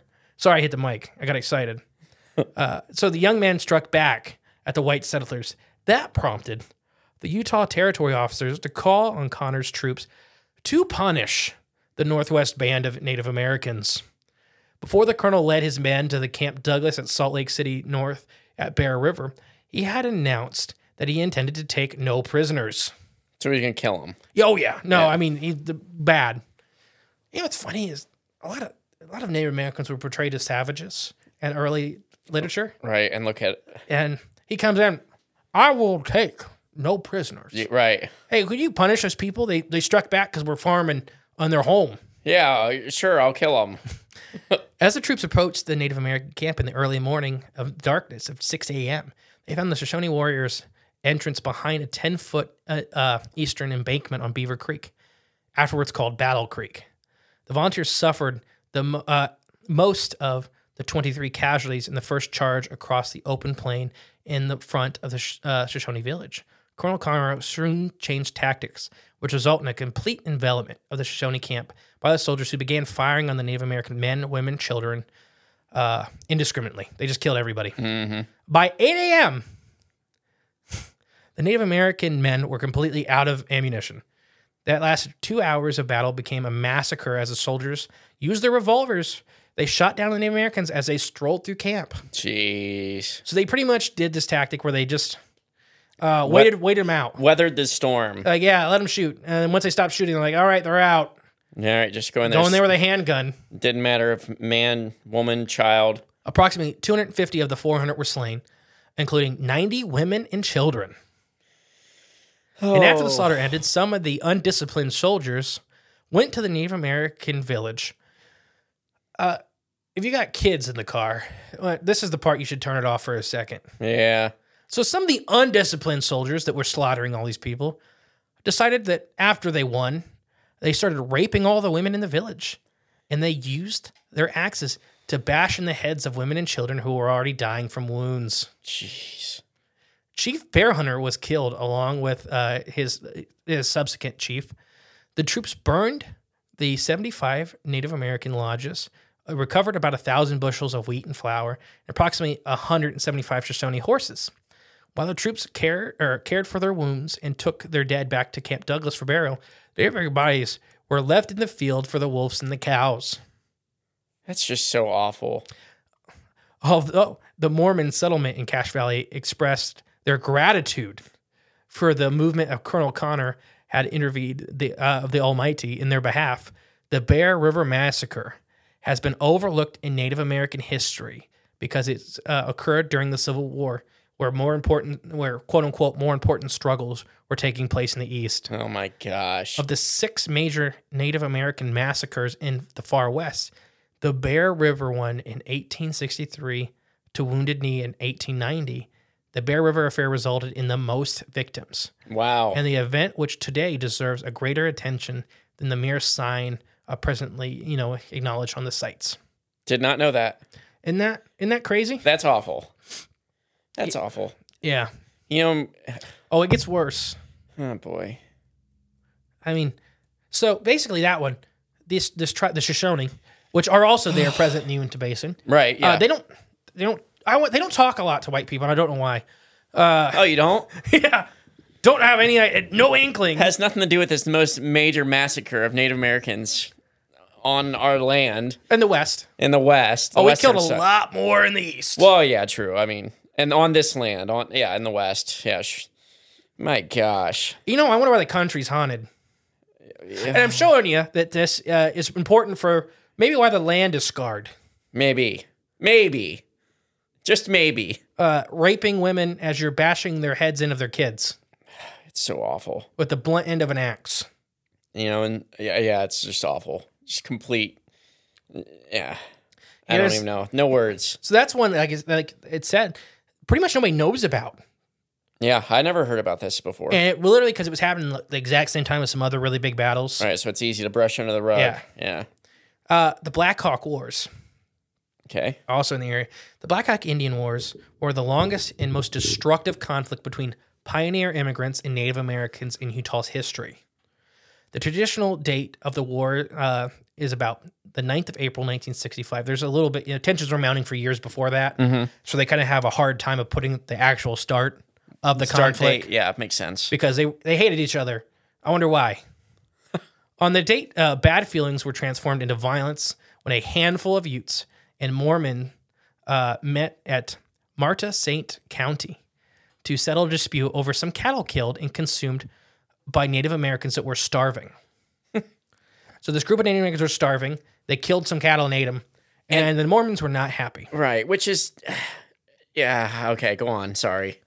an irritated and apparently uh, bad tempered Mormon lost his temper, violently jerked a young chieftain from his horse, then insulted uh, in, and insulted them in Native American dialogue, which included a dynamic or dynamic young Utes named Blackhawks.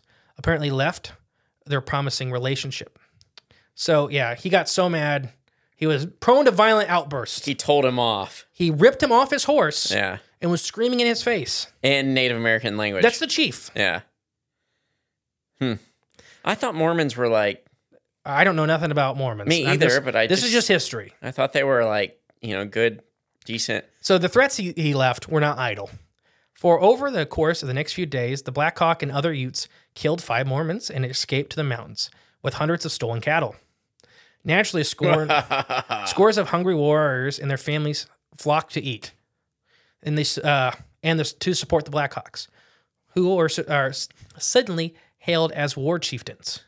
Nice. So we talked a little bit about this with in our side of the country with Chief Cornstock and his father. Mm-hmm. His father was a war chieftain that kind of conquered a lot of tribes through force. through force, and they all basically agreed he was the chieftain of everybody. Right. And his Chief Cornstock was the exact opposite. He was more through people. So that's what they, these guys struck back hard enough that were a lot of the tribesmen felt, all right, these are the war chieftains. We're, Right. go- we're going. Encouraged by their success and increasing power, Blackhawk, the Blackhawks continued their follies, stealing more than 2,000 head of cattle and killing approximately 25 more white people that year. The young Utes met are by no means had the support of all the Native Americans in the area. A bunch of them were saying, "Don't do that. That's a bad idea." oh, the Native Americans are saying it was, they didn't like it. a bunch of the all so, ha, about half and half. Half of them were done of being you know Bullied and- subjugated and, yeah. starving to death, Right. and the other half were like, "No, if you do that, it gets way worse, bud." It- it's honestly this sounds very similar to modern times like how we do war Mm-hmm. it's it's you put you make these people uh like the ones that are going out to kill like these leader you know killing the mormon people and taking back what they were feel they were wronged you know and then that gives people a reason to support them because they're defending their spot in history, you know, their spot in that land or whatever. But then that then now that gives the US military justification to go in there and just slaughter everybody. So this young Ute chieftain, like I said, by no means had support of everybody, all the Native Americans in Utah, Yeah. but his success did unite fractions of Ute, Paiute, Right. and Na- uh, Navajo tribesmen who formed a very loose uh, confidence bent on plunging Mormons through the territory, purging Mormons through territory. Yeah. Cattle were the main objective of the Blackhawks' offenses. By travelers, herdsmen, and settlers were massacred when they were con- when it was convenient. Okay. Rough estimates indicate that 70 white people were killed during this conflict. The year of 1965 to 1967 were by far the most intense of the conflict. Whoa, whoa. What year? 18, Okay. 1865 to 1867. Okay. whoa, whoa, whoa, wait. and I guess a Mormon is, you're not supposed to call them Mormons, Latter Day Saints, I think. but that's Oh. what the article's calling him. So that's what I was going with. So Latter day Saints considered themselves in a state of open warfare against the Native Americans. They built scores of forts and, and deserted dozens of settlements with hundreds of Mormon militiamen chasing these uh, their adversaries into the wilderness with little trying, but they was had little success. They were questioned. Federal troops were upheated for eight years, unable to distinguish guilty and friendly Native Americans. They frustrated the Mormons at time, so they started indiscriminately killing everybody. Yep, exactly. including a lot of women and children. Yep. In the fall of 1867, the Blackhawks made peace with the Mormons without the leadership of the Native American forces, which uh, never operated as a combined front, right, and they fragmented even further. So basically, I don't know what happened to that chieftain, the war chieftain. Yeah. I think he, I couldn't find out, but I think he died. Probably got got. I think he got got, and then the everybody was like, "All right, uh, let's let's let's not keep you killing all of our women and kids." yeah. Let's figure this out. Uh, yeah. Uh, So, intermediate ratings and killings, however, continued all the way up until uh, 18, 1872, when 2,000 or 200 federal troops were finally ordered to step in. Yep. Here it comes. This is called an extermination. A genocide. Yeah, the Blackhawks War erupted as a result of the presence of so many white expansionists brought the Native American populations. White settlement in Utah altered critical ecosystems that helped destroy the Native American subsistence pa- patterns, which caused starvation.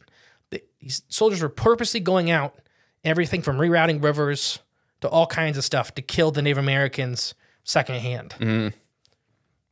But yeah, these conditions were almost universal among the Western Native Americans during this time. The sense of war could be viewed as an expression of the general Native American unrest in warfare that dominated the Trans Mississippian West during the 1860s. Similar conflicts also occurred during the decades uh, between, Mor- or between Native Americans and non Mormon settlers in Utah's territories as well. This is just kind of the famous one is between the Mormons, which were, and the, the Utah Native Americans. Man, I just did not know there was this war between natives and the Mormon. So after uh, the Black Hawk Wars are unique among this era's Western Indian Wars, as the existence between the United States government and the LDS Church, which Latter-day, Latter day Saints, Saints. Yeah.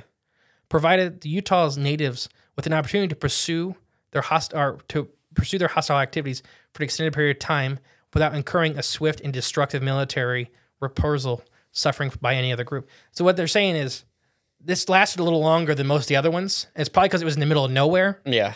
because they were killing the rest of the Native Americans pretty much the second they killed a white person. Yeah. Yeah.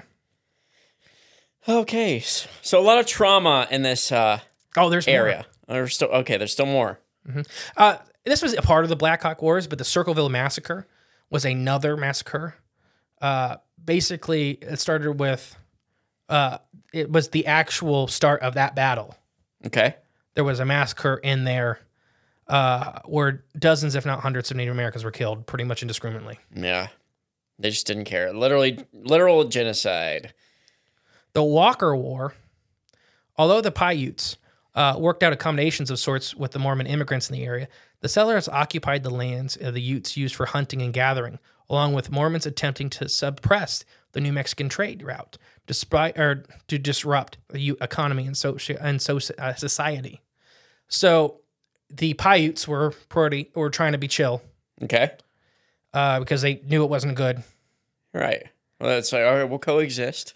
Uh, but the Mormons were destroying the Utes Hunting ground. hunting and- grounds and collecting ground. and society Yeah. uh, and their economy, their trade they were doing with the Spanish through the South, mm, okay.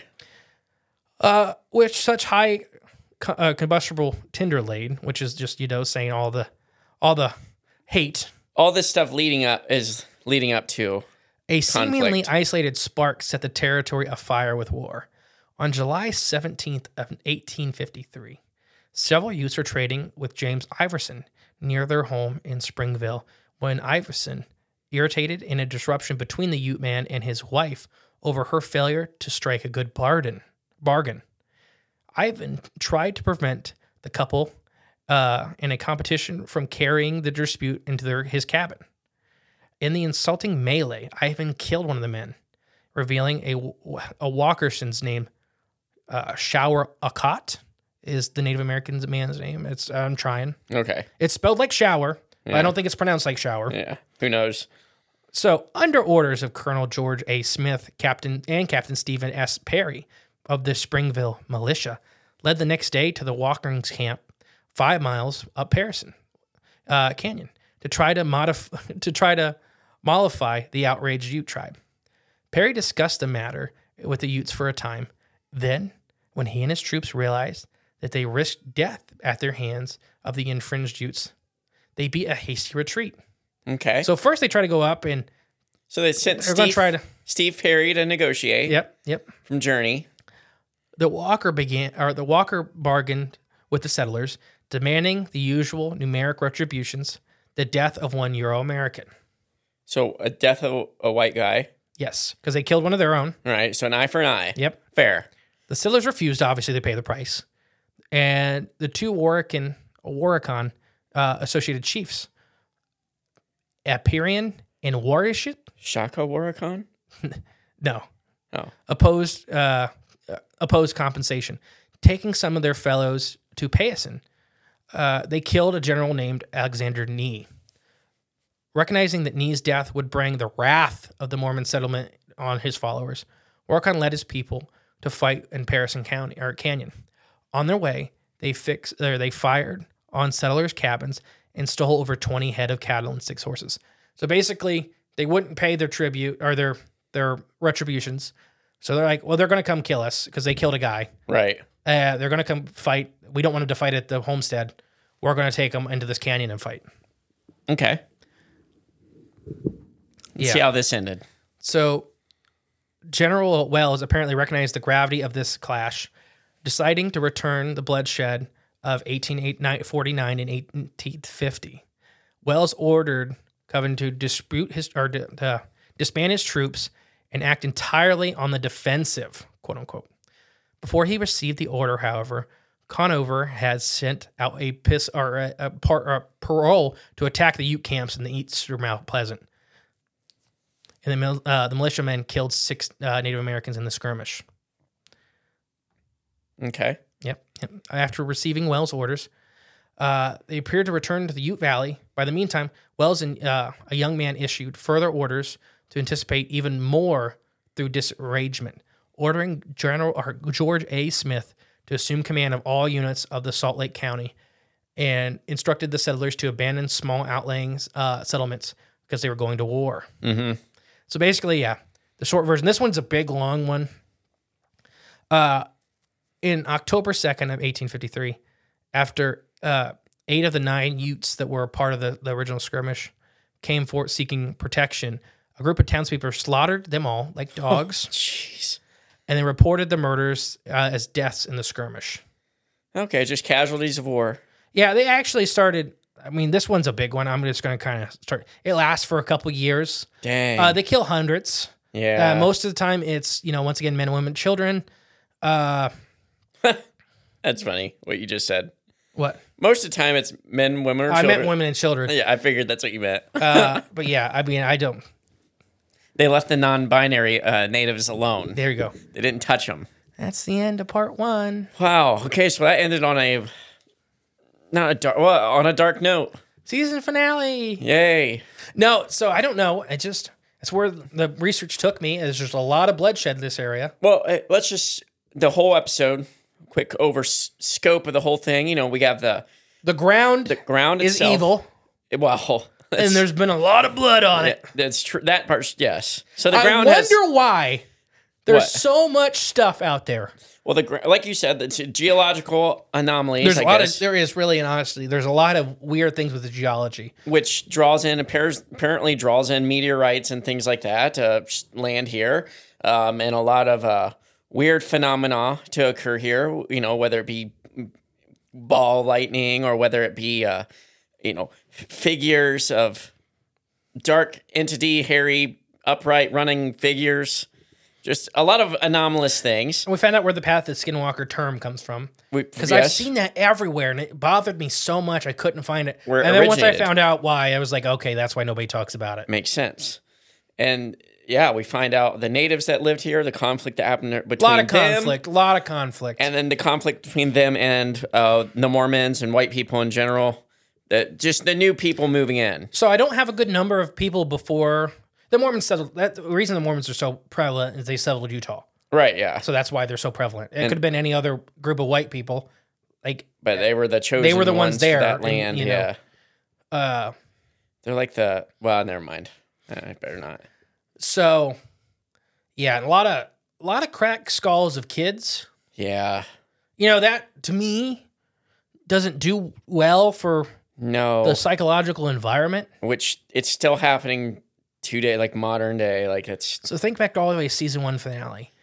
We did the same thing. Talked about the same thing. All the wars that started Yeah. in Point Pleasant. Yeah. all the bloodshed. Whether you know, some of it was Native American on Native American conflict like this, and some of it was Native American and white settler conflict like this. Yeah. Uh, a lot of people, a lot of the Native Americans were just like, "Hey, don't don't fight back. It's not good. we Right, see yeah. what happens." So is this is this all this is war, man influence, or is it is it a product of the environment? See, that's what I was getting to at the end of this episode. Is this the cause of the paranormal activity, or is this a symptom? Stay tuned for the rest of the season five four finale. Season four finale. yeah, I have been the great and powerful E. mystery. and I've been Jay Clone thirty seven. We'll catch you next week, guys, with more of the Uinta Basin spookiness. Bye. Thank you for listening to Crips of the Corn podcast.